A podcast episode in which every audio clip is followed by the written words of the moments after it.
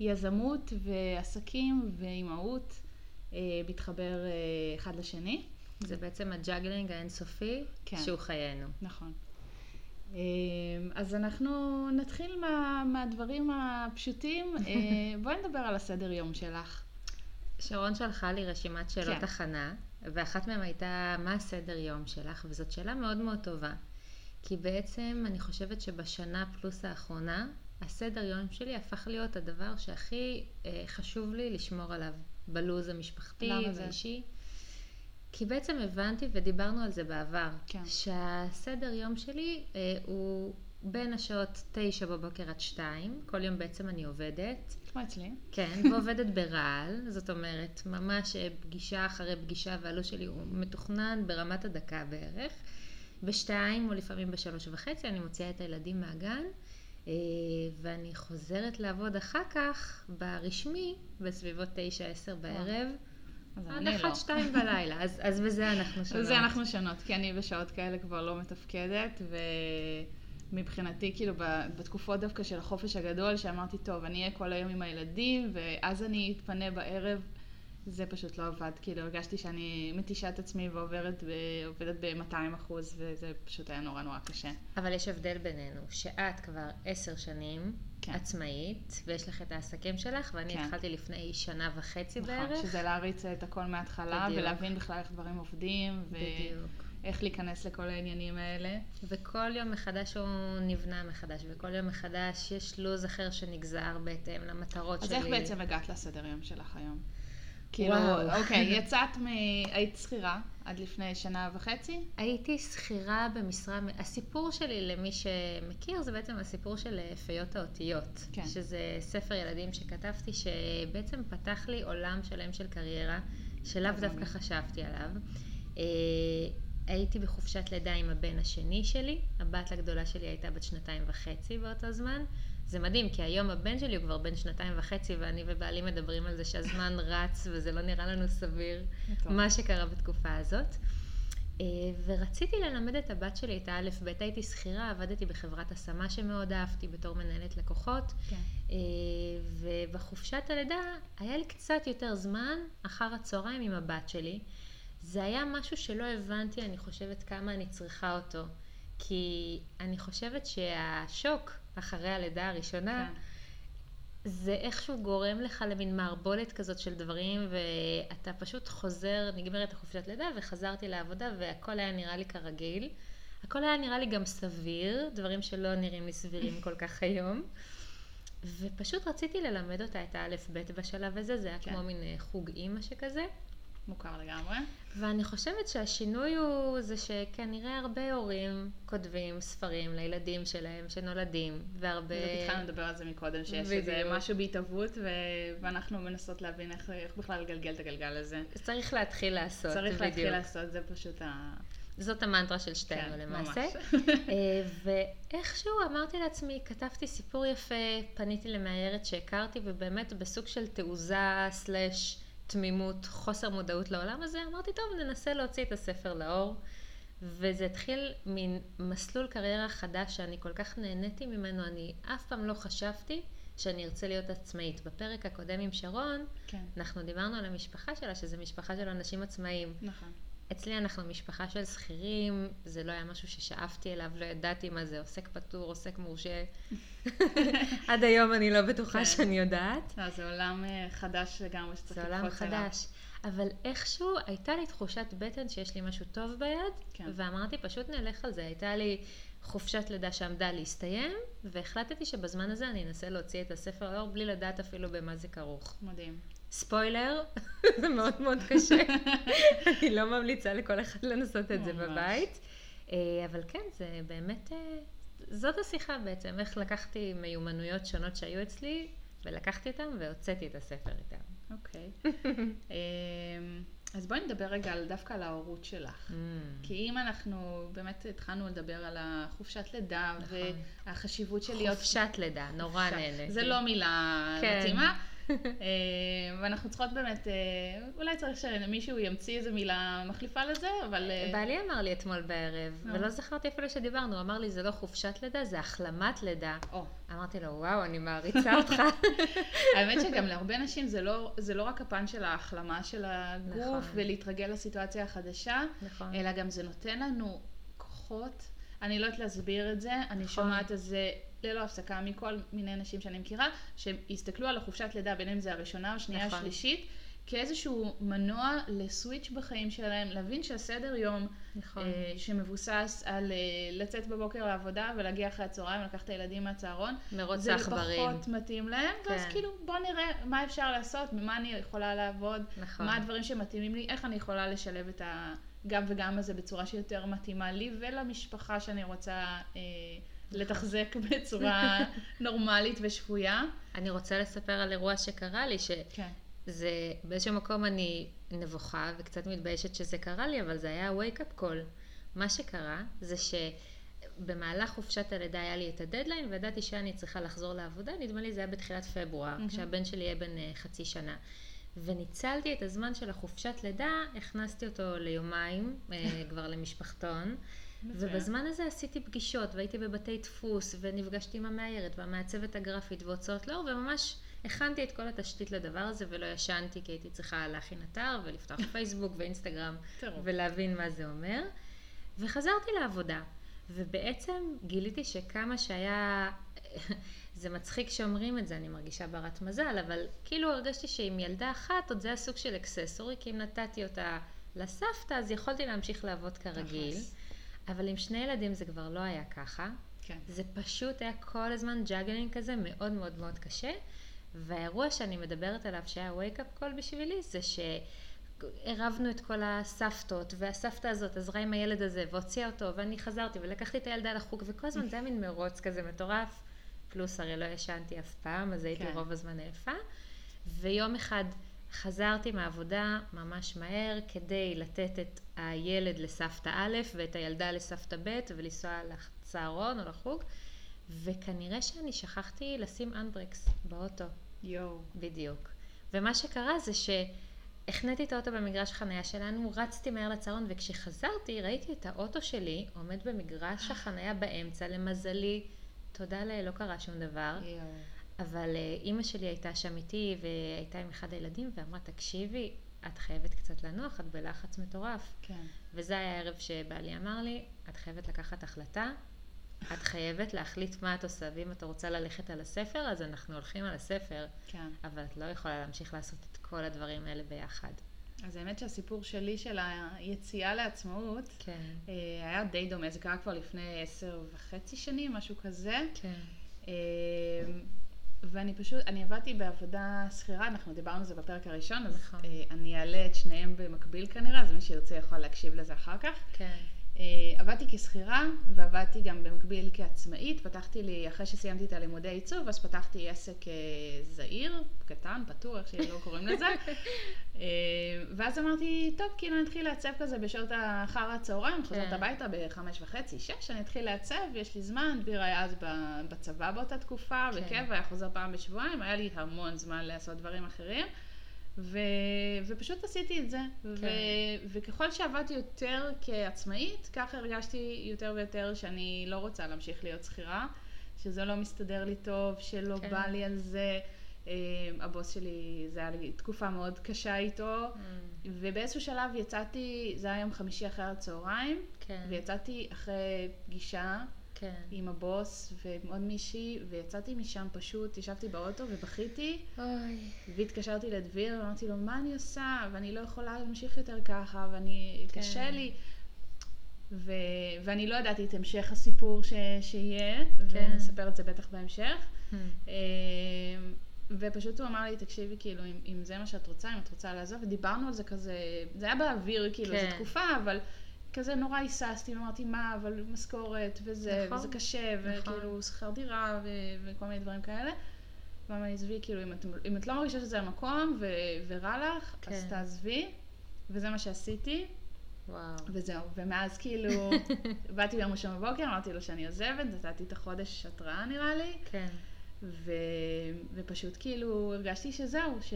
שאני עצמאית, ועכשיו לכי תביני מה לעשות שם okay. בכל הסיטואציה המטורפת הזאת של להיות עצמאית, ואיך בכלל עובד שיווק, ואז לא היה...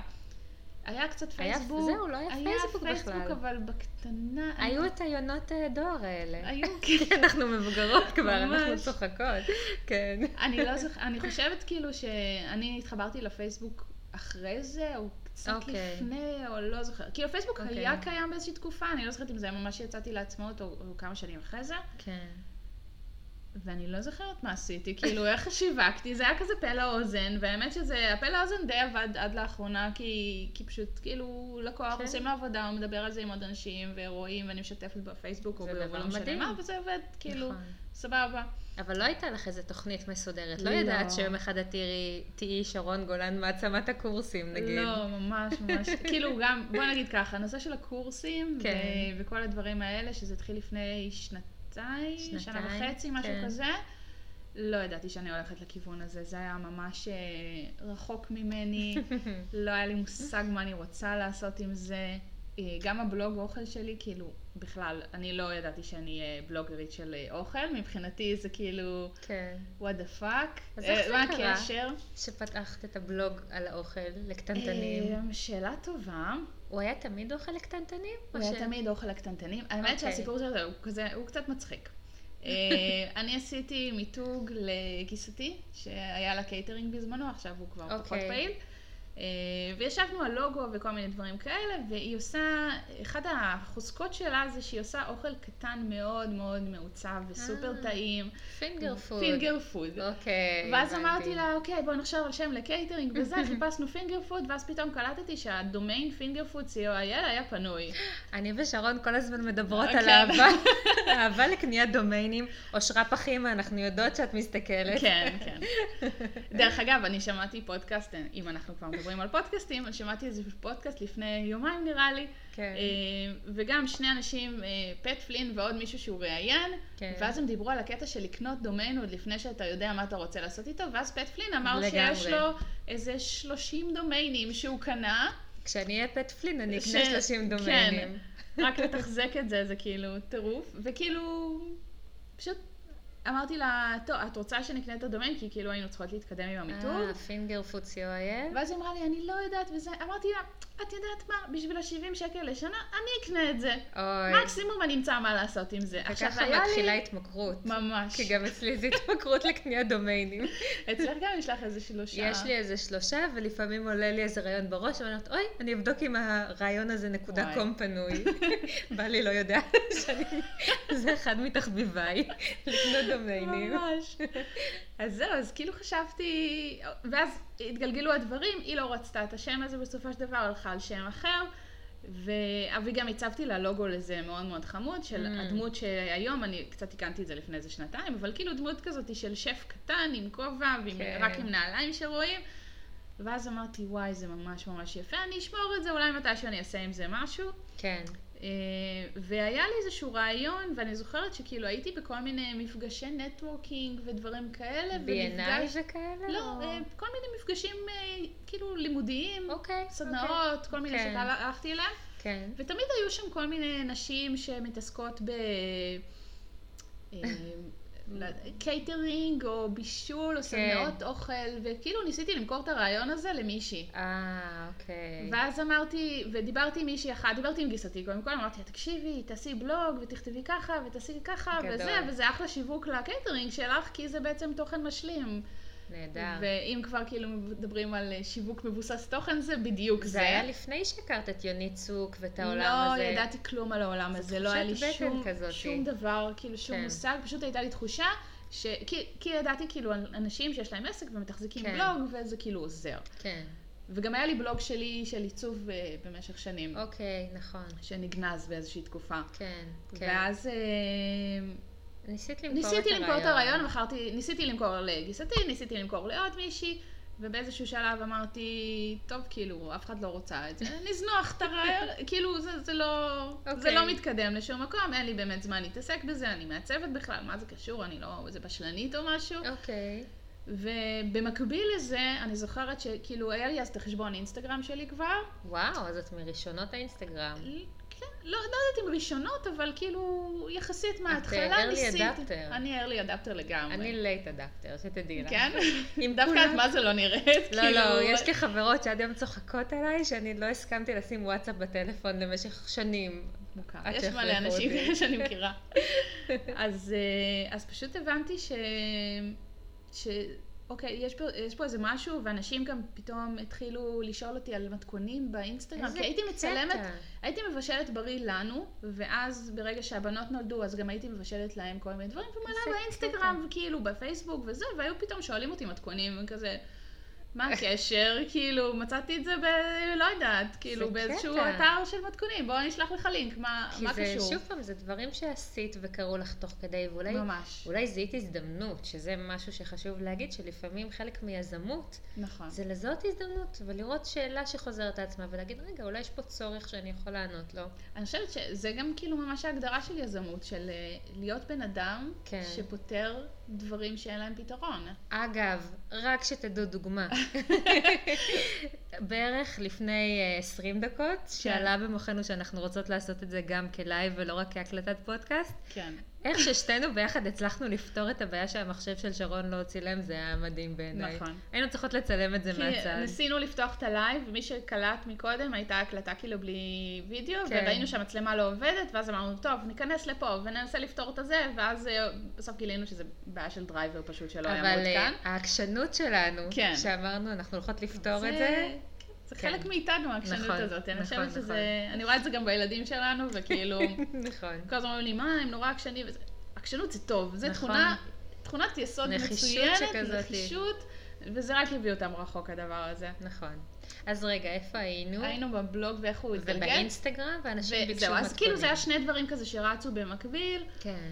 לא היה לי מושג בכלל שזה משהו שאני ארצה איפשהו להתעסק בו, כאילו וואו. מה לי ולכתיבה ומה לי ולצילום, לא, לא ידעתי בזה שום דבר. בשלב הזה כבר עשית את התואר בפתוחה או שזה כבר היה... לא, זה היה, זה כן, זה היה אה, לקראת סוף התואר, ש... כאילו את התואר סיימתי... תואר בפסיכולוגיה סיפרת לי. תואר ב... בפסיכולוגיה ומנהל עסקים, אוקיי. כאילו למדתי פסיכולוגיה, עשיתי הפסקה, למדתי חצי שנה עיצוב, כן. ואז כשחזרתי אז אמרתי טוב, אם פתחתי עסק אז אני כבר... ילך ללמוד מנהל עסקים, מה גם שאת כל הקורסים המעניינים בפסיכולוגיה סיימתי, וכאילו המתקדמים יותר לא בא לי, כאילו, ואני לא הולכת להיות פסיכולוגית. אז פשוט עשיתי שיפטינג, למדתי מנהל עסקים, לקח לי סך הכל עשר שנים להשלים את התואר בפתוחה, סיימתי אותו, יש לי תמונות בפייסבוק של זה, סיימתי את התואר, קיבלתי את התעודה שלי. חייך השתנו מרגע קבלת התעודה. בנות, אבל כן, אבל קיבלתי אותו שהבנות היו בנות שנה, משהו כזה, עוד לא הייתי בהיריון עם גיא, אז כאילו שנה בערך, משהו כזה. לסיים תואר עם ילדות בפתוחה עם הריון, וואו. אז זהו, שהיעד שלי לסיום התואר היה לידה, כי אני אמרתי אין מצב, תאומות, אין מצב שאני מצליחה לעשות את העבודות הסמן ההריונות, בזמן שיש לי תאומות בבית, אני יודעת שאני לא הולכת לישון, לפחות שאני אסיים את זה לפני, אז באמת את שתי העבודות סיימתי, אני חושבת לפני ה...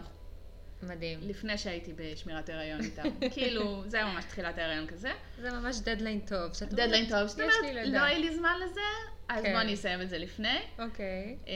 והאמת שההתגלגלות של הבלוג זה היה כאילו נורא מצחיק. הייתי באיזושהי נסיעת רכב כזה של... בדרך לפגישת ייעוץ עם לקוח, ואז כאילו מי שנסע איתי אמרה לי, תקשיבי, כאילו סיפרתי לה את כל הסיפור, ושניסיתי למכור ובלה בלה בלה, וכאילו, ושאף אחד לא רוצה את הרעיון הזה, ואז היא אומרת לי, אז למה שלא תפתחי את זה את? ואז אני יושבת כזה באוטו נוהגת, ואז אני אומרת, אז למה שאני לא אפתח את זה? איך לא חשבתי על זה עד עכשיו? גדול. ואז, ואז כאילו כמו שאני בחורה מאוד יסודית, אמרתי, אוקיי, פתחתי בלוג, העליתי את הפוסט הראשון, אני חושבת, זה היה... כשגיא היה בן חודש, זה היה מאי אלפיים וחמש עשרה, יש לי אותו עד היום, הוא הפוסט הראשון בבלוג, הוא היה כזה, למה הקמתי את הבלוג הזה? כן. ככה, כי אני אוהבת, משהו כזה, זה היה כאילו פוסט נורא קצר, ועם איזו תמונת סטוק פוטו שקניתי, כאילו, הוא עד היום קיים, כי המזכרת לאיך אני התחלתי את הבלוג, אז מי שכאילו חושבים על לפתוח בלוג, ואומרים מה, אבל אני לא כותב, אני לא כותבת, אני לא יודעת איך עושים את זה, לומדים. אני היום כמעט ארבע שנים בבלוג, השתפרתי מאז, כאילו גם הצילום שלי, למדתי כמה קורסי צילום. מעולה. וגם בכתיבה, אז הלכתי בהתחלה לכל מיני כנסים של יוני צוק, שבכנס הראשון בעצם הבנתי ש... שאני רוצה להיות בלוגרית, שזה חשוב לי, וזו קהילה כזאת כיפית ותוססת, כן. של נשים נכון. עצמאיות שיוצרות ו- ועושות דברים מעניינים וזה. וגם כאילו ליצור תוכן, אני לא ידעתי כמה זה כיף. כן, אני חושבת נכון. שזה אחד הדברים שהכי נהניתי מהם בשנים האחרונות, שזה ממש אני. סוויץ' מטורף. שגם המילה הזאת, ליצור תוכן, כן. זה בעצם לכתוב, וכשאתה כותב על דברים שבאמת יש לך תשוקה אליהם, ואתה מתעניין בהם, נכון. אנשים מרגישים את זה, זה כל הקטע של מה שאנחנו... כן. כן, ממש. אנשים... גם אני חושבת שבאיפשהו, כאילו, לעשות דברים שממש יש תשוקה מאוד גדולה אליהם, אנשים רואים את זה. נכון. כאילו, אנשים ישר מזדהים, ואת אומרת, ללכת לאיפה ש... איפה שרואים את המשהו הזה, נכון. המתחיל לבעבע, אז כשאני ראיתי את הקהילה של הבלוג הולכת וגדלה ותופחת, כן. והיום היא כאילו קהילה משמעותית עם קבוצת פייסבוק והכל, כן. ואז אני מסתכלת בצד השני על, ה- על הסטודיו ועל הקהילה שלו, שהיא סבבה, אבל היא יחסית הרבה יותר קטנה. אוקיי. ואני אומרת, אוקיי, זה כאילו, יש פה איזה משהו שממש ממש שווה לשים עליו גז, כי הוא טוב, כי הוא עובד, כי אנשים נמשכים לזה, כי... כי יש בזה משהו שהוא מעניין, ושהוא לא מדבר את הדברים הרגילים שמדברים בבלוגים של אוכל. וזהו, ואז פשוט רצתי על זה. יש לך גם את הקטע של הטיולים לחול, וטיולים עם הילדים, שזה דברים שאני מאוד אהבתי בבלוג, באמת את היומן מסע הזה, הייתי אומרת. אני חושבת שזה גם משהו שאני מאוד נהנית ממנו, כאילו, כי אני מתייחסת לבלוג הזה לא רק איזשהו מגזין עם תוכן, ו- כן. ואוצרות של תוכן, ו- ויצירה של כל מיני דברים מעניינים, אלא כן. גם ממש כתיעוד של דרך. נכון. ובגלל זה גם הוספתי לאחרונה מדור של מאחורי הקלעים, שזה כאילו משלב כן. את כל העולמות שאני מתעסקת בהם, גם הקורסים, וגם נכון. ה- הכל, וגם הפודקאסט יהיה שם, וכאילו הכל מתערבב כזה למישמש. וגם הבלוג נוספה לו חנות באיזשהו ו... שלב. נכון. שזה בכלל, תחשבו, לקחת את הבלוג שכשפתחת אותו לא ידעת מה יהיה איתו בסופו של דבר, והמקום הזה של כל הזמן לחשוב איך להפוך אותו לעסק, עסק מניב. נכון. זו מחשבה שהיא מאוד יזמית בעיניי. אז אולי תספרי לנו קצת על הדרך הזאת. כן. אני מרגישה שזה נהיה סוג של רעיון הפוך, אבל אנחנו זרומות לגמרי. באתי לראיין אותך, יצאתי מרואיינת.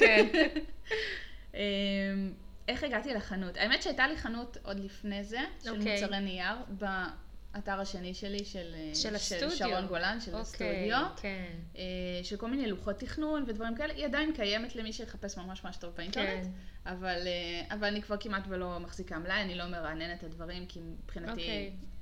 הורדתי מזה את הגז. אוקיי. Okay.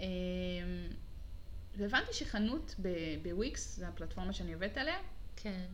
היא דבר די פשוט להקים, mm-hmm. לא דורש המון, וראיתי שהמתנות הדיגיטליות שאני עושה בבלוג, כן. אנשים מתלהבים מהם ורוצים גרסה משודרגת שלהם פתאום, או רוצים שאני אעשה עוד דברים. אז לא רק גרסה להדפסה עצמית, כן. אלא גם משהו שאת מניילנת. גרסה מודפסת פתאום, okay. או מנוילן, או כן. כל מיני דברים מאיזה.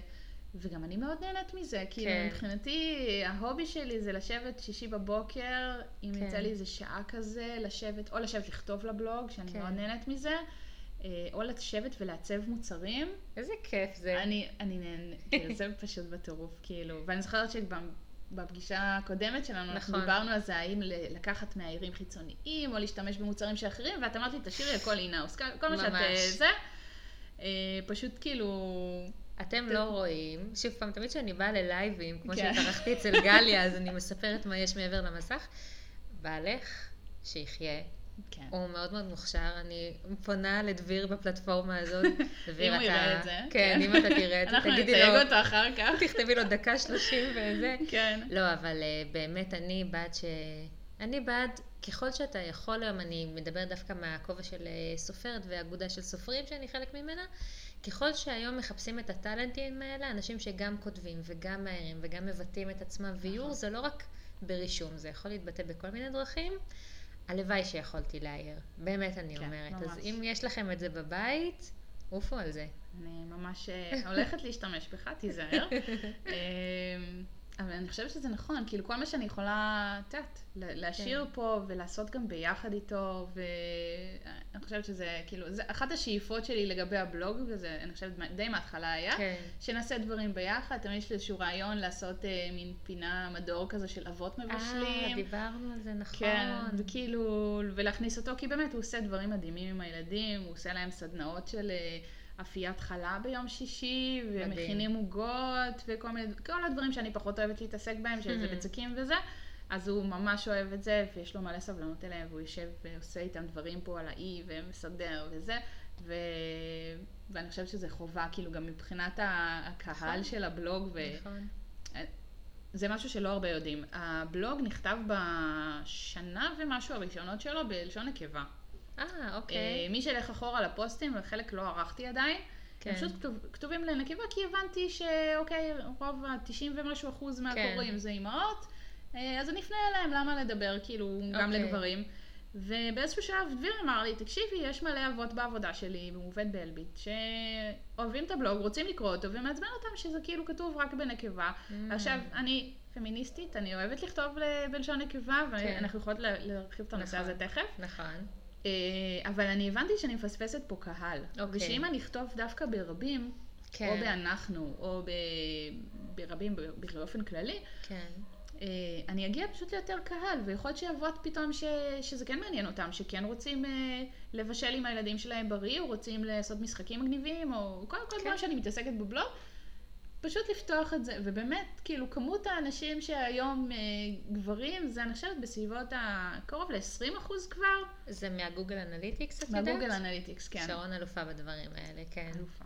משתדלת, לומדת את זה לאט לאט. אוקיי. Okay. אבל כן, אה, אני חושבת שזה מאוד מאוד חשוב, וגם שדיברתי עם, אה, עם גברים, עם אבות אחרים, כן.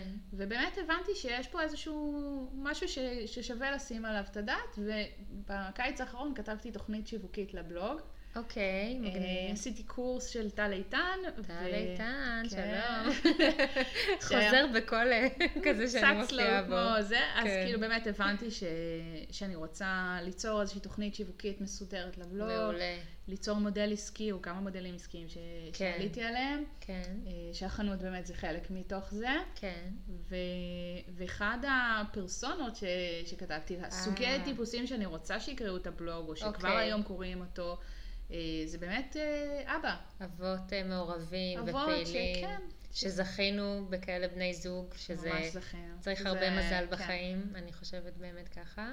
גם אני חושבת שזה שונה מהתקופות של לפני שלושים ארבעים שנה, של איך אבות היו פעם ואיך שהם היום. היום באמת אחוז האבות המעורבים, שאכפת להם, שחשוב להם להיות חלק מהמשפחה ולעשות דברים, ולבשל ביחד ולעשות הכל ביחד, כאילו להיות ממש... משפחה, ולא ההוא שבא בערב ויושב. אני חושבת שזה גם בביתי העסק. את יודעת, אני מרגישה שהרבה פעמים מאחורי אישה עצמאית, באמת יש בן זוג שתומך. כי חובה. חובה, זה לא רק, או בכלל זוגיות. זאת אומרת, משפחה, כמו שאומרים שצריך כפר כדי לגדל ילד, אז אני מרגישה שצריך גם כפר כדי לגדל עסק. זה ממש נכון. וגם מבחינה כספית, כי בהתחלה לוקח הרבה זמן עד שאתה מתחיל לייצר הכנסה שהיא באמת מחליפה את המשכורת שלך כסחירה. נכון. וגם מהמקום הזה שלפעמים אתה צריך להשקיע ולשנות כיוון ולחשוב תוך כדי, ואתה גם צריך שמישהו יאמין בך. ומישהו שיגיד לך, אוקיי, יאללה, לכי על זה, רוצי, קחי עכשיו... חצי שנה חופש מהעבודה, ולכי תרימי את העסק שלך. אז דש. או עשר שנים. או עשר שנים. דש לכל הגברים התומכים. אולי נדבר על עוד משהו שתמיד עניין אותי. הקהילה של הבלוגריות, כמו שהזכרת. בכלל, נשים, אני הרגשתי שהפייסבוק בשבילי, זה מצד אחד, אם לא היה פייסבוק, אני לא חושבת שפיות האותיות היו הופכות להיות מין עסק, כי לא הייתי מגיעה לקהלים חדשים. מצד שני, אם דיברנו על הורות ועל קשיים בהורות, כן. אותו פייסבוק זה אחד הקשיים הכי גדולים שיש לי בהורות. אני לא יודעת אם את מתחברת לא. לזה, כי אני מרגישה שהאתגר הכי גדול שיש לי, זה בזמן שאני עם הילדים להיות נוכחת איתם. ושדעתי, ושדעתי לא תהיה מוסחת, והרבה פעמים אני מרגישה ואני ממש עובדת על זה, ומודעות זה הדבר הראשון כן. כדי לפתור את זה. לנסות לשים את הטלפון בצד, וגם כשאני שמה אותו בצד, לנסות לא לחשוב עליו. זה מאוד מאוד קשה. זה מאוד קשה, אני מאוד מתחברת לזה. כן. התקנתי לאחרונה אפליקציה שסופרת כמה זמן במהלך היום אני ב... לא הייתי רוצה לדעת. בכלל, כמה זמן אני בטלפון, ושראיתי וואו. שזה משהו בסביבות השש ומשהו שעות, וואו. אז אמרתי, אוקיי, מה אני עושה בשביל לשנות? ובאמת, כן. כאילו, בצעדים קטנים, כן. אז התחלתי, נגיד, לאחרונה, ממש בימים האחרונים, כן. כשאני קמה בבוקר, לא לקחת את הטלפון ליד, שזה הכי קשה. קשה, כי גם באיזשהו שלב הילדים אומרים, אמא, הטלוויזיה, זה נורא. זה נורא קשה. וכאילו, וברגע שלקחתי אותו בשביל להדליק להם את הטלוויזיה, זהו, כי אני יודעת שהלכה לי רבע שעה, אני שם, אני אבדוק את הפייסבוק נכון. וזה, כל מה שכתבו לי, מה עשו, מה נכון. ככה. גם אני. וזה פשוט מושך זמן, ואז אני אומרת, אוקיי, אז איך אני אעשה בחר הצהריים? איך אני אמצא את האפשרות להתנתק. אז נגיד, כשאני כן. לוקחת אותם לחברים, אז מן הסתם אין לי ברירה, אני חייבת להתנתק. נכון. אני לא יכולה לקחת את הילד לחבר ולשבת שם בפלאפון, זה לא עובד. ברור. או שאני הולכת איתם לגינה, אז, אז נכון, יש את הרגעים שאני יושבת בצד וזה, אבל גם אני חייבת לשים לב, כאילו, מה קורה עם הילדים שלא, כן, שלושה קטנים שלא, חטפו נכון. לי אותם, הלכו, נפלו, שברו משהו. אז אני חייבת להיות במודעות, כאילו, מה נסגר איתם, אז, אז, אז, אז גם אני משתדלת. אז אני רוצה להגיד על זה משהו. בעצם יש נשים שמכירות אותי, כי נניח כשאני לוקחת את הבת שלי לחוגים באמצע השבוע, okay.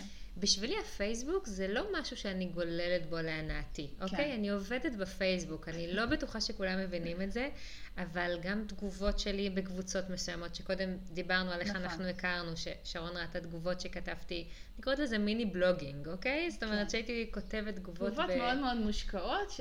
שגורמות לאנשים להכיר אותך במיד. בדיוק, במיית. שגורמות לאנשים להסתקרן וללחוץ על העיגול הקטן ליד השם שלי ולהכיר אותי, נכון. ואז ככה להיכנס ולקרוא עליי עוד בפרופיל האישי בדרך כלל. אז מה שהכי הצחיק אותי זה ש... באיזשהו שלב פשוט מצאתי את עצמי, אומרת, אוקיי, אין לי זמן שבו אני סתם גוללת בפייסבוק כדי לנקות את הראש, וזה כשאני יושבת מחוץ לחוג של הבת שלי בשלושת רבע שעה הזאת ביום שלישי בארבע וחצי, זה הזמן שאני יושבת עם עצמי, לא ליד אימהות אחרות, פשוט גוללת, ככה, בפייסבוק. איזה מדיטציה מטורפת. וואו, ואני פשוט מרגישה את המוח שלי, נמס לי איתו. ממש. אז לי זה קורה עם... דווקא בפייסבוק אולי טיפה פחות, כי כן. כאילו יותר, הפיד שלי הפך להיות קצת יותר עסקי אוקיי. בתקופה האחרונה. את בטח יותר באינסטגרם. אני באינסטגרם. את בסטוריז. אני בסטוריז, אני, נגיד אוקיי. אתמול ראינו משחק של הלייקרס, ואז אמרתי אוקיי. לדביר, תקשיב, אני רואה את הסטורי של לברון ג'יימס, וכאילו, וואו, וואלה, בן אדם הזה אלוף, איך הוא יושב, ואני אומר, מה, איך, איך כאילו... אבל כן, אבל הסטורי כאילו באמת מראה מה אנשים עושים כשהם לא עושים פרונטינג לרשתות חברתיות בפוזות צילומיות וסלפיז. זה הכוח של הסטוריז, אני יודעת שלך יש, אני פחות טובה בזה, ונגיד אינסטגרם זה משהו שהלכתי ולמדתי והייתי בקורס של ליאור חרקובסקי דותן, ובאמת אמרתי לעצמי, אני מבינה את הפוטנציאל, אבל לי אישית יותר נוח לספר סיפור במילים, ולכן אני טובה בפייסבוק. והאינסטגרם הוא שם, הוא עוד ערוץ שבו אני מגיעה לקהל, אבל זה כן. לא בא לי באותו אופן טבעי. ואני יודעת אגב שזה פספוס, ואני יודעת שיש היום אנשים שקונים אך ורק מסטוריז באינסטגרם. נכון, אבל אני חושבת שכמו שאת אמרת הרבה פעמים, כאילו יצא לי לשמוע אותך אומרת, או שדיברנו על זה, נכון. ש... שצריך להיות איפה שאנחנו חזקות. נכון, חזקים. נכון. ולא להתפזר על מיליון פלטפורמות. אני נגיד בשנה האחרונה די סיננתי פלטפורמות. כן. די הבנתי שהדפים העסקיים שלי, אוקיי, אני מפרסמת בהם, אבל לא בתדירות זה, ואין לי איזה לוס קבוע. כן. ונגיד הקבוצת פייסבוק של הבלוג, כן, יש לה לוס קבוע, אחת ליום עולה פוסט מסודר, עם האשטגים, עם זה, כי אני מאוד, זה חשוב לי מאוד להגדיל את הקהילה הזאת ולתת להם ערך ולהיות שם בשבילם ולהגיב, וזה אני חושבת שאחד הדברים שגם את מאוד חזקה בהם ואני חושבת שמאוד חשוב להדגיש אותם, להגיב לכל בן אדם שכתב לי משהו, גם בשרשור, לאחרונה, ביום שישי חגגתי יום הולדת, הגבתי, אני חושבת ל... כמעט כולם, תשעים ומשהו אחוז מהאנשים שכתבו לי מזל טוב, הגבתי להם אפילו אם זה בתודה, תודה וואו. רבה. כי וואלה, בן אדם לקח נכון. אפילו עשר שניות מהחיים שלו. לכתוב. בשביל לכתוב ולהתכוון נכון. לזה שיהיה לי באמת שמח באותו יום. אז שווה לי לקחת את העשר שניות שלי ולהקדיש לו בחזרה, ואני חושבת ש, שזה משהו שפחות כן. נהוג היום. אנשים אומרים, טוב, עשיתי לייק בחזרה, עשיתי לב בחזרה, אנשים שמו לב, לא, תעשו, לא, תכתבו, כאילו אתם רואים שאנחנו בלייב עכשיו, וואלה, אתם מוזמנים לכתוב לנו שאלות וזה, כי, כי זה כל הכיף, זה כל הקסם של הפלטפורמות האלה, במיוחד שזה בלייב, כאילו, את אומרת, נגיד הסטורי, רואים בלייב מה אני עושה עם הילדים, נכון.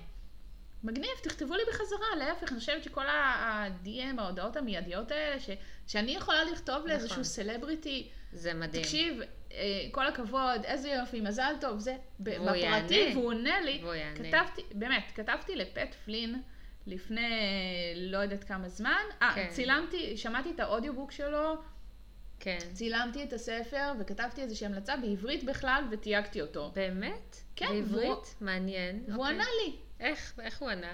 הוא ענה לי בהודעה אישית, הוא ראה שטייגתי אותו בסטורי שלי. אוקיי. וכאילו קופץ אצלו בהודעות, הוא אחרי זה לקח זה כמה שעות מן הסתם, אבל הוא פשוט כתב לי, "Thanks", וזה, כאילו, ממש, וכאילו... אולי הוא עשה לך גוגל טרנסלייט. יכול להיות. כדי לראות שלא כתב. או שיכול שכתבתי את זה דווקא באנגלית באותו... נשמע לי יותר סביר, שרון. לא, אבל כאילו, היו איזה כמה סיטואציות כאלה, ואשכרה בן אדם בסדר גודל כזה שמחרתי, הוא מעצמה היום. כותב, מגיב באישי שלו, ואני חושבת שזה הקסם, זה מה שצריך לעשות. כאילו, אם כבר לבנות מותג, נכון. אז לבנות מותג ב... בקומבט הזה, של האחד על אחד, נכון. בהתעסקות אחד על אחד עם אנשים, כי בסך הכל הפלטפורמה הזאת יכולה להיות, אה, כמו שאמרת, אנליטיקס. נכון. רק מספרים ורק סטטיסטיקות ורק זה, אבל בסופו של דבר, אותו אבא שאני מצליחה להגיע אליו, אותה אימא שאני מצליחה להגיע אליו, אותו בעל עסק שפתאום נכון. עושה שיפט בעסק שלו, בזכות איזה משהו שהוא למד ממני, שמע ממני, נכון. קיבל איזושהי השראה, זה השינוי, זה מה שצריך לעשות, ככה צריך לעבוד, ואני חושבת שמותגים או עסקים גדלים בזכות העבודה הכביכול סיזיפית הזאת, היומיומית, האנושית ש... הזאת. האנושית, של לדבר עם אנשים, בדיוק. אחד על אחד, להקדיש את הזמן, נכון. ו... וזה לא חייב להיות המון, זה יכול להיות אפילו ברמה של הודעה קצרה, או תגובה מפורטת, נכון. כמו שאת עושה, וכאילו, פשוט להתייחס לזה בצורה הזאת. עכשיו אני רוצה לשאול אותך שאלות, שנייה. אה, אנחנו התחלנו ברעיון, כן, ואז כן. אנחנו נמשיך. כן. טוב, אז אחד הדברים שהיה לי חשוב הכי לשמוע ממך, כן. שלאו דווקא בפן העסקי. בפן של באמת, אוקיי, דיברנו על סדר יום, דיברנו על להיות אימא, כן. ולג'נגל בין כל הדברים, אבל בסופו של דבר אנחנו נשים, כן. אנחנו נשים, אנחנו צריכות לדאוג לעצמנו, אנחנו צריכות להשקיע בעצמנו, כן. צריכות ללמוד ולפתח את עצמנו, ומה מה הדברים שאת עושה שהם... וואו, בשבילי. בשבילך, שהם רק נטו את. אז קודם כל, מחוץ לחוג של הבת שלי עם הפייסבוק, כן. זה נטו בשבילי, זה ניקוי ראש. אני חושבת, בשבילי היום, אני חושבת שעניין היציאה לעצמאות שהבנתי, ליאור פרנקל מדבר על זה הרבה, וכל כן. אנשי העולם החדש, ויש עוד מישהי שאני מאוד נהנית לקרוא, שמה נירית כהן, היא בעצם okay, מדברת okay. על עולם התעסוקה העתידי, יש לה טור בגלובס נדמה לי כל יום רביעי, ואני מאוד מאוד אוהבת לקרוא, okay. כן, מאוד אוהבת לקרוא את הדברים שלה, בכל מקרה גם נירית מתייחסת לזה הרבה, אני חושבת שהמשאב הכי חשוב שיש לנו זה זמן. נכון. ואני מרגישה שחלק מעניין היציאה לעצמות זה כדי לפנות לעצמי את הזמן ולהיות גמישה ביכולת שלי להחליט איפה אני נמצאת בכל שלב. למשל, יש לי אימון ספורט פעם בשבוע. הוא מתקיים בימי רביעי ב-אחת עשרה. למה אני מספרת את זה? אוקיי. כי מן הסתם, בתור שכירה, אני לא יכולתי לעשות את זה. נכון.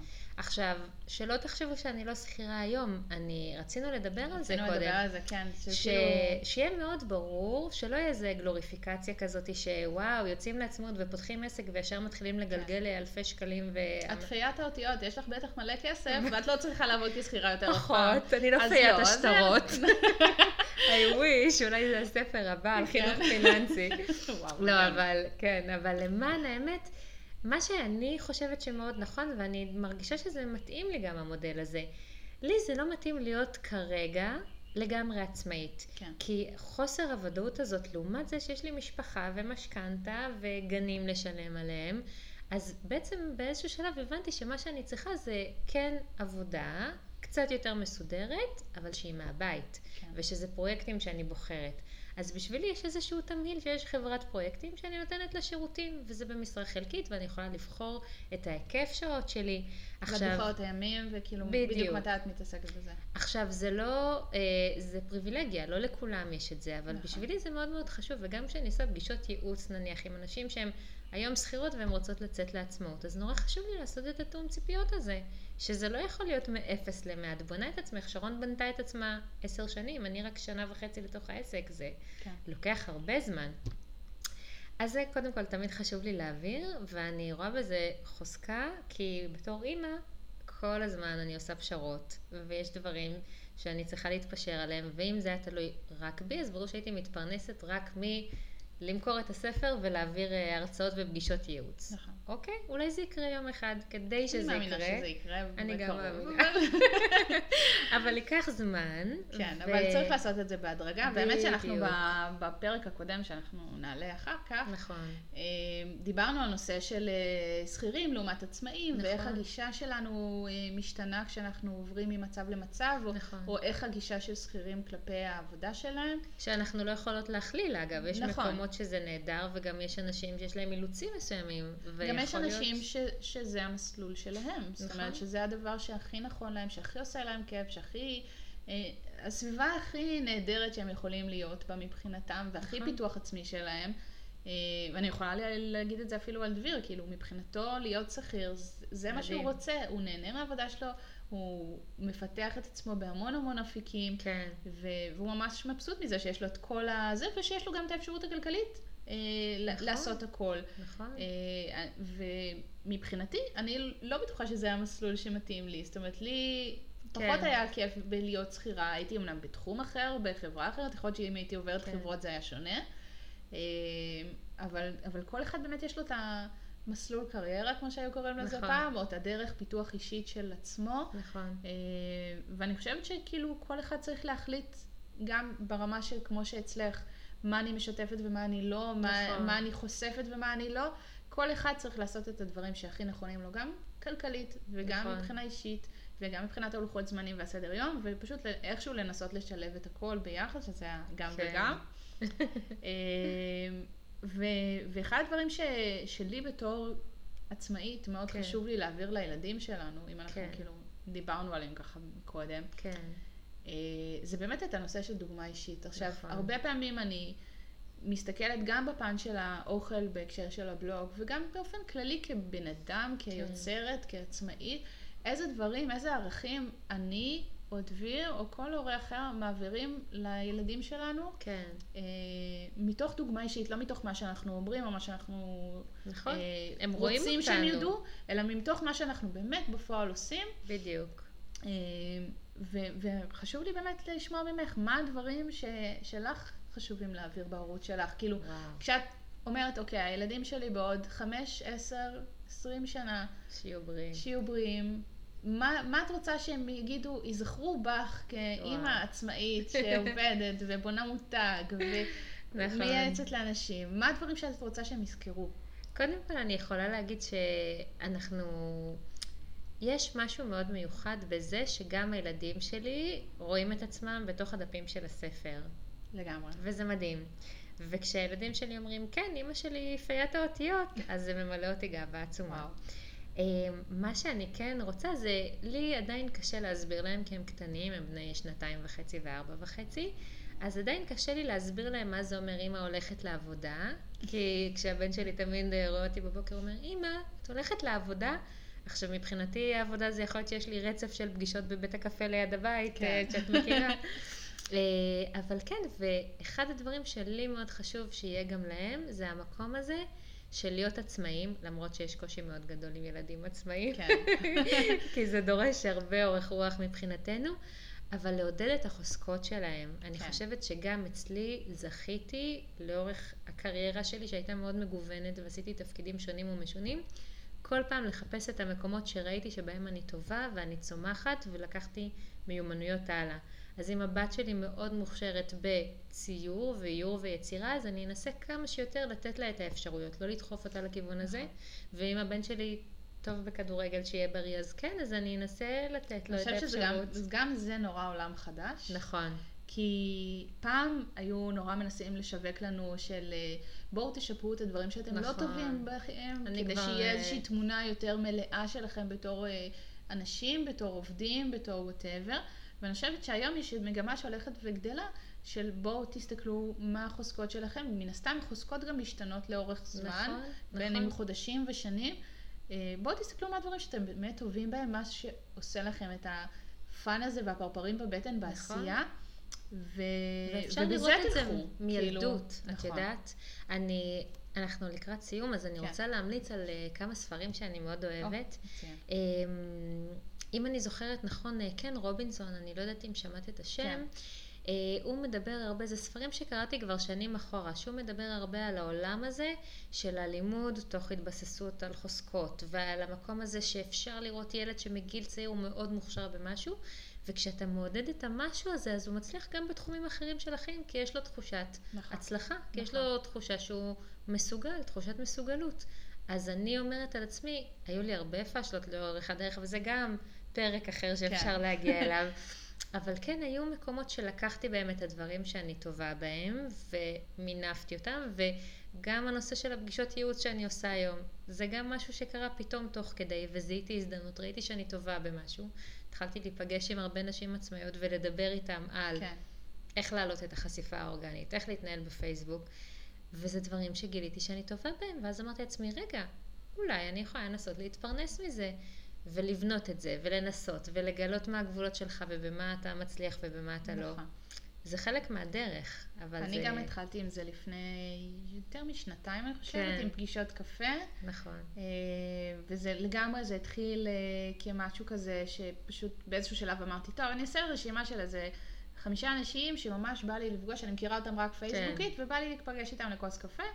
וככה זה התגלגל, ואז באיזשהו שלב פתחתי את ההרשמה, פשוט שאנשים, כאילו, רשמתי בפייסבוק, מי רוצה להיפגש איתי לקפה, בלה בלה, ואני פעם בכמה חודשים עושה מין כזה דבר, ואז נהיית לי רשימה של עוד איזה עשרים מי שאני חייבת להיפגש איתם, ואני כמעט בין אחת לשבוע לאחת לשבועיים נפגשת עם מישהו, שזה מדהים, וזה מאוד מאוד מעניין, ולומדים מזה המון, ואני חושבת שגם זה אחד הכלים שהכי עזרו לי להרחיב את הרשת קשרים שלי, כי אני לא אוהבת מפגשי נטוורקינג, אני לא כיף לי שם, מרגיש לי כזה מחוץ לזה.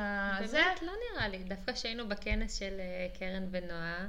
כן, כי זה אנשים שאני את רובה מכירה, אז כאילו היה לי יותר קל כזה, וגם כשזה אחד על אחד ואת כבר מכירה את הרוב וזה, אז נהיה אחרת, אבל גשת למפגש נטוורקינג שאני לא מכירה אף אחד, שהנושא הוא מין כזה משהו אמורפי לא מוגדר, פחות כיף לי שם, כאילו, כשאני הולכת למשהו, נגיד כנס מקצועי או איזה סדנה או משהו, ואני יודעת שכולם באו לשם במטרה ללמוד משהו מסוים, תמיד אפשר לדבר על המשהו המסוים. נכון. וכשזה משהו כזה כללי, אז זה נורא קשה, כאילו. אז יש לי טיפ לגבי זה. את יודעת שאני, יצא לי הרבה להיות בכנסים מקצועיים גם לאורך הקריירה שלי, בכל מיני סוגים של עבודות, ואני חושבת שצריך להתייחס לזה, לעשות עבודת הכנה, ממש לאסוף מודיעין עסקי. להסתכל על מי שמגיע, אפילו לפעמים ברמה שלי שלחו מייל עם הכתובות של כולם, להתחיל לראות מי האנשים האלה, לגגל אותם, ואז להביא, כן, ויצאו לי מזה הרבה שיתופי פעולה יפים, שאז אתה יודע שאתה הולך לפגוש את א' ב' ג' ואתה קצת קורא עליהם, ואני הרי מאמינה מאוד גדולה שהפייסבוק הפרטי שלנו זה קצת כמו לינקדין, אם את מכירה את הרשת הזאת, זאת אומרת, זה סוג של הרזומה שלנו. גם, אבל זה גם, כאילו, את מתייחסת לזה כסוג של המגזין העסקי. המגזינים, בדיוק. המגזין דירמבה בעץ. פינת מה דירמבה עשתה היום, מה פיית האותיות עשתה. בכל מקרה, וכשאני הולכת לכנסים, אז יש לי בראש שניים, שלושה אנשים שאני רוצה לדבר איתם, ואני גם יודעת על מה אני רוצה לדבר איתם. וזה עושה את הכל הרבה יותר קל, כי אני לא עומדת בפינת הקפה ומחפשת את עצמי, אלא אני אומרת, רגע, באתי לפה, בעצם זה משהו עסקי. אני הולכת לייצר לעצמי פגישת עבודה או ליד או משהו כזה, כן. וגם אני חושבת ששמעתי על זה בג'ולטה, שהציעו לנו, אם אתה הולך כבר לכנס, תלבש בגדים מיוחדים, או כן. באיזשהו צבע יוצא דופן, כדי שיזכרו אותך, שאחרי זה אתה תכתוב למישהו, אתה זוכר אותי? אני הבחורה עם החולצה הצהובה. אז אני תמיד הולכת, במיוחד לאחרונה שממש... כן. קיבלתי את הסניקרס המגניבות שלי, אז אני תמיד הולכת עם סניקרס, שהם חד קרן כזה, ואין מצב, כאילו לא היה מקום שלכנסתי אליו עם הסניקרס, ואף אחד לא, כאילו, ואנשים התעלמו. מיתוג. אפילו, למעשה מיתוג, סתם מיתוג ובידול, מיתוג, כן. כן. אוקיי. זה גם השתלב עם הלוגו שלי, וזה הכל מסודר אחד עם השני. באמת. אפילו בספת הורים שהייתה לנו בתחילת השנה, כאילו זה פשוט אני יושבת, ואז כולם כזה, יו, זה נעליים מגניבות, וזה, מאיפה קנית, נה נה נה. יפה, ו- זה כאילו אייסברקר כזה. כן. כאילו באמת שלאחרונה שמעתי טיפ מאיזה מישהו, שהוא כן. אמר, שהוא כאילו נטוורקר ממש טוב. כן. ואז הוא אומר, תנסו לדבר עם הבן אדם של אתכם, כן. במשך כמה זה, ת, תנסו להעלות שאלות וזה. אם אתם רואים שזה לא זורם, כן. שהשיחה לא קולחת, אז פשוט תגידו מין משפט כזה, תגיד, ראית שיש פה משהו לאכול? ואז פשוט תלכו אחורה. לגמרי. ותלכו לאיזה משהו, ואז באמת תלכו לאכול, פשוט תמשיכו לו בן אדם הבא. זה מתאים לחתונות, לבריתות, לכל סיטואציה. במיוחד אירועים ישראלים, שאת לא, זה, לא בא לך לראות אולי חלק מהאנשים, אז כאילו זה אחלה דרך איזה. איפה סושי? ממש. כזה. תקשיבו, זה היה מדהים. אני מרגישה שעברו חמישים דקות ביעף. כן. חמישים דקות ואנחנו עוד הקלטנו פרק של חצי שעה לפני זה, אז כאילו... יש ילדים לאסוף עוד מעט. יש ילדים לאסוף עוד מעט, להכין ארוחת צהריים, זה. אני מציעה שבתגובות, כל אחת שרוצה ששרון תראיין אותה לפודקאסט גם וגם, תכתוב. אני, אני, אני. האמת שאני ראיתי פה כמה מהאנשים שאני כבר הולכת לראיין ברשימה, אבל מי שעוד לא ברשימה, ואגב, גם גברים, כאילו, אני לא... זה לא סותר, זה לא פודקאסט של נשים בלבד. נכון. שאלה אחרונה לסיכום. כן. מה, מה את הולכת לעשות קדימה? ספרי קצת, תני פריוויו לדברים העתידיים. אולי אני אספר על משהו ממש מגניב שאני עושה. על הנושא של פיות הספריות. אולי תספרי על זה גם בהקשר של האתר שלך? נכון, נכון, נכון, אני כבר יכולה לספר. כן. היי חן. אני אשתדל. חן זה לא היה מתוכנן, אנחנו עשינו את זה בהפתעה. בעיקרון אני אספר שאחד מהדברים שהיה נורא חשוב לי בזמנו שהקמתי את העסק זה להתנסות בכל הפלטפורמות לבד. כן. וממש זה לקח שעות על שעות, ימים על ימים, והייתי גם מאוד גאה בזה, ובא לי תמיד צוחק שכל הזמן אמרתי כן, ואני רוצה שליאור פרנקל יראיין אותי ואני אגיד לו עשיתי את הכל לבד. אנחנו נזייג נראה לי את ליאור פרנקל, כי אני גם כתבתי לו שאני רוצה להתראיין אצלו, אז כאילו. אז אחד מהדברים זה שבניתי את האתר שלי לבד והוספתי לו מנגנון סליקה והייתי כל כך גאה בזה עכשיו. הוא לא היה נראה מדהים, אבל הוא עשה את העבודה והיה בסדר. כן. עם הזמן הבנתי, וגם לך יש את זה, שבעצם האתר הוא מתאר חלק קטן ממה שאני עושה, ואת כל הפגישות ייעוץ לשיווק יצירתי, וההרצאות, וכל המרצ'נדייז בכלל שיש לי שעוד לא נכנסנו אליהם. כן. אני צריכה מקום אחד רציני שיקח אותי לשלב הבא בקריירה. ואז חשבתי על זה, וחשבתי איזה אתרים אני מאוד מאוד אוהבת, ופניתי לחן ושימון, למי שמכיר, ההורים של יוני, וצוות כן. עיצוב מאוד מוכשר שנקרא לימונדה, ובעצם יש אתר חדש שהוא באוויר, שחלק מהמטרה שלו... שהדומיין של... הוא... הדומיין הוא קניתי אותו לפני המון זמן. מי שרוצה הדומיין... להיכנס, הכתובת היא... letterferries דוט קום okay. באנגלית.